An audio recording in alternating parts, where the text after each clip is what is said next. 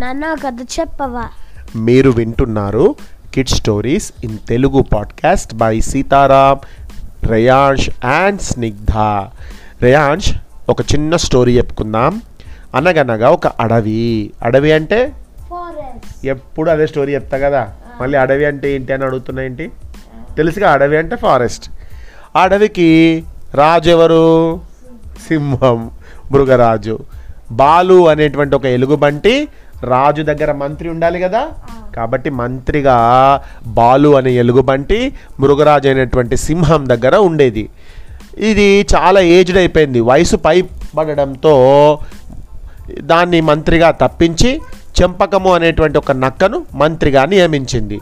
ఎలుగుబంటి మంత్రిగా ఉన్నప్పుడు జంతువుల కష్ట సుఖాలను తెలుసుకుంటూ మృగరాజుకు తగిన సలహాలు ఇస్తూ ఉండేది. కానీ ఈ చెంపకం మంత్రి అయ్యాక పరిస్థితులు మారిపోయాయి. మృగరాజు అడవిని చూసొద్దామని నక్కతో అన్నప్పుడల్లా మీరు అడవికి రాజు. ఈ ఎండలో ఏం బయలుదేరుతా చెప్పండి బయటకి. అనవసరంగా మీ కలర్ అంతా పోతుంది అని ఊరికే ఏదో చెప్తూ ఉండేదన్నట్టు.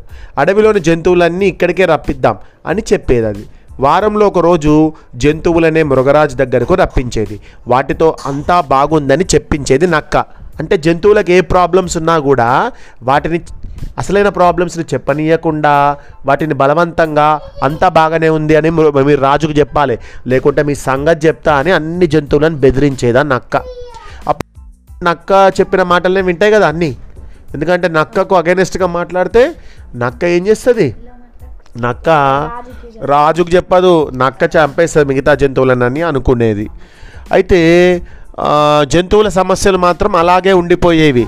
తరచూ విందులు ఏర్పాట్లు చేయిస్తూ మృగరాజు తన మాట వినేటట్లు చేసేది. అప్పుడప్పుడు పోటీలు కూడా నిర్వహించేది. వేరే జీవుల్లా అరవమని చెబుతూ వాటిని ఆట పట్టిస్తూ ఆనందించేది. అది ఇక తట్టుకోలేక ఒకరోజు జంతువులన్నీ పాత మంత్రి అయిన ఎలుగుబంటిని కలిసినాయి. తమ కష్టాలు చెంపకం వల్ల కలుగుతున్న ఇబ్బందులను కూడా చెప్పాయి.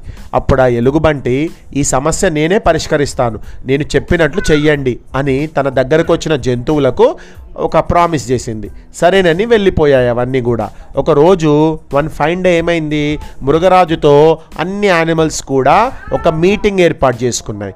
దానికి ఫాక్స్ దాని పాత మంత్రి బాలు అంటే బియర్ కూడా వచ్చింది. అది ఈ లయన్ వద్దకు వెళ్ళి మృగరాజా ఈ సమావేశంలో ఒక మంచి ఆట ఆడుకుందాం సరేనా? అని అడిగింది. సరే అంది సింహం. ఇంతలో చెంపకం కలగజేసుకొని ఇంతగా ఆట పేరేంటి? అని అడిగింది. చెంపకం ఎవరు? నక్క.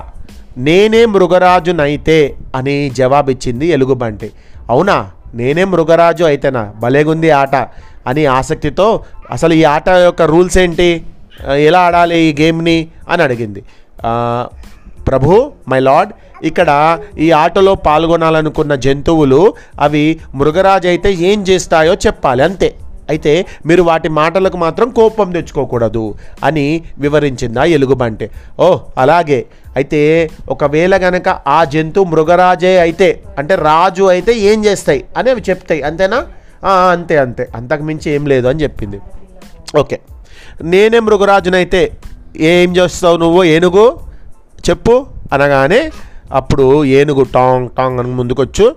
ముందుకొస్తూ నేనే మృగరాజునైతే రోజు రోజుకి తరిగిపోతున్న మన అటవీ ప్రాంతాన్ని రక్షించేందుకు అన్ని జంతువులతో కలిసి చక్కటి ప్లాన్ వేస్తా అంది. ఆ తర్వాత జింక నువ్వు మృగరాజు అయితే ఇవేం చేస్తావు చెప్పు అని అడిగింది. నేనే మృగరాజునైతే అడవిలోని జీవుల దాహం తీర్చేందుకు నేను కుంటలు తవ్విస్తాను అంది. కుంటలు అంటే చిన్న చిన్న పాండ్స్ తర్వాత ఒక కుందేలు కూడా వచ్చి నేనే మృగరాజునైతే అడవిలో తిరుగుతూ జంతువుల కష్టసుఖాలు తెలుసుకుంటూ ఉంటా మంచి పాలన అందిస్తా అంది. ఇంకా నేనే మృగరాజునైతే బిందు వినోదాలతో కాలక్షం చేయకు కాలక్షేపం చేయ అంటే టైంపాస్ చేయకుండా అన్ని యానిమల్స్ యొక్క వెల్నెస్ కోసం చూస్తాను అంది కోతి. దాని మాటలకు మృగరాజు ఒక్కసారి ఉలిక్కి పడింది. ఏంటి? ఇన్ని యానిమల్స్ మృగరాజు అయితే ఇవన్నీ చేస్తాయి అని అంటున్నాయి. అంటే నేను ఇవన్నీ ఏం చేయడం లేదా? అసలు నేను ఏం చేస్తున్నా? ఈ నక్క చెప్పినట్టు వింటున్నా. నిజమే కదా అనుకుంది. అప్పుడు ఇంతలో ఒక తోడేలు ముందుకొచ్చి నేనే మృగరాజునైతే చంపకం వంటి మంత్రిని దూరంగా పెడతాను. నా సొంత ఆలోచనలతో అడవిలోని జంతువులను కన్నబిడ్డల్లా చూసుకుంటాను అని గట్టిగా చెప్పింది. అక్కడ జంతువులన్నీ ఒక్కసారిగా చప్పట్లు కొట్టాయి. దాంతో మృగరాజుకి తను ఎలా రూల్ చేస్తున్నాడో అర్థమైపోయింది. కింగ్ ఎలా ఉండాలి? ఏలా ఏ రకంగా రూల్ చేయాలి. ఇవన్నీ కూడా తెలియజేయడానికే ఈ ఎలుగుబంటి నేనే మృగరాజునైతే అనే ఆటను నిర్వహించిందనే విషయం సింహానికి తెలిసింది. ఇక ఎలుగుబంటికి కృతజ్ఞతలు తెలిపింది చంపకం వైపు తిరిగి నిన్ను ఈ రోజు నుంచి మంత్రి పదవి నుండి తీసేస్తున్నాను. నీ బాధ్యతలను సక్రమంగా చేయలేకపోయినావు. నీకు ఇచ్చినటువంటి ఏంటి? జాబ్ అనేది నువ్వు సాటిస్ఫాక్షన్గా చేయట్లేదు.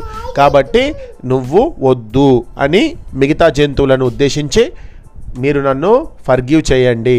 నేను నా ఓన్ ఐడియాస్ని పక్కన పెట్టి ఈ చెంపకం చెప్పిన మాటలు కరెక్టే అనుకొని నేను దాన్ని ట్రస్ట్ చేశాను. దాంతో మీరందరూ కూడా చాలా ఇబ్బందులు పడ్డారా? నాకు ఇప్పుడు అర్థమైపోయింది. తదుపరి మంత్రిగా ఎవరిని నియమించాలో అంటే నెక్స్ట్ మినిస్టర్గా ఎవరిని నియమించాలో మీరే చెప్పండి అని అడిగింది సింహం. ఇంతలో ఎలుగుబంటి కల్పించుకొని ప్రభు మినిస్టర్గా మన ఈ ఊల్ఫ్ని నియమించండి తోడేల్ని నియమించండి. మీకు పాలనలో చక్కని సలహాలు ఇవ్వగలదు అంది. జంతువులు అందుకు "ఆ, అవునవును మాకు కూడా ఓకేనే ఉల్ఫ్ అదే తోడేలు బావా మంత్రిగా ఉంటే మంచిదే అని అన్నాయి. జంతువులు అందుకో ఆమోదం తెలిపేసరికి నక్క కూడా ముందుకు వచ్చి అయ్యో నా నన్ను ఫర్గివ్ చేయండి నా తప్పులను మీరు క్షమించండి ప్లీజ్ నన్ను కూడా మీలో ఒకరిగా భావించండి అంటూ ఇది ఏం చేసింది? ఫర్గివ్ చేయమని రిక్వెస్ట్ చేసింది. పశ్చాత్తాపడ్డది అప్పటి నుంచి ఈ తోడేలు సలహాతో అడవిని చక్కగా పాలి పాలించిందా సింహం. ఇంతటి చక్కటి కథ రాసిన వారు ఎం గోపి గారు. బాగుంది కదా కథ?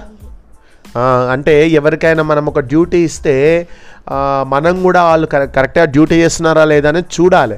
ప్లస్ ఇంకోటి ఏంటంటే మనకి ఎవరైనా మనం నమ్ముతున్నారు అన్నప్పుడు వాళ్ళని మనం మోసం చేయకూడదు.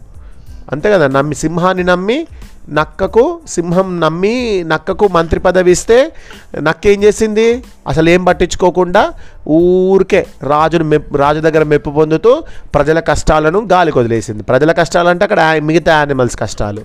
అలా ఉండకూడదని చెప్పేదే ఈ కథ.